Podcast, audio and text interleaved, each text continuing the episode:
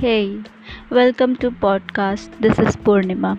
So today's topic is winners versus losers.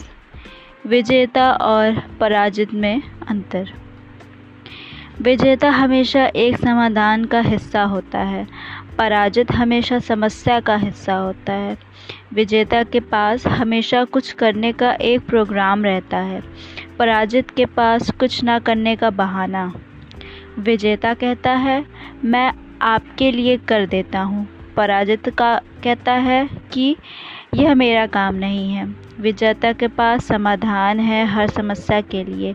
पराजित के पास समस्या है हर समाधान के लिए। विजेता कहता है, यह काम मुश्किल ज़रूर है, लेकिन मुमकिन है। पराजित मानता है, यह काम मुमकिन हो सकता है, लेकिन बेहद मुश्किल है। विजेता कमेंट करता है। पराजित केवल वा, वादा करता है। विजेता के पास कामयाबी के सपने होते हैं। पराजित के पास सिर्फ़ स्कीम्स होती हैं। पराजित कहता है, कुछ होना चाहिए। विजेता कहता है, मुझे कुछ करना चाहिए। पराजित टीम के हिस्से करता है। विजेता टीम का हिस्सा होता है।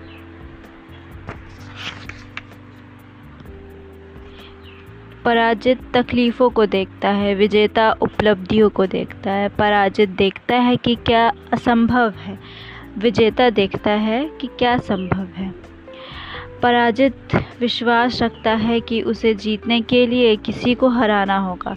विजेता हर किसी की जीत की विश्वास रखता है।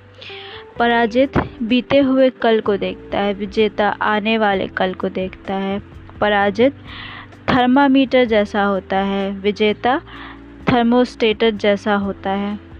पराजित बोलकर सोचता है, विजेता सोचकर बोलता है।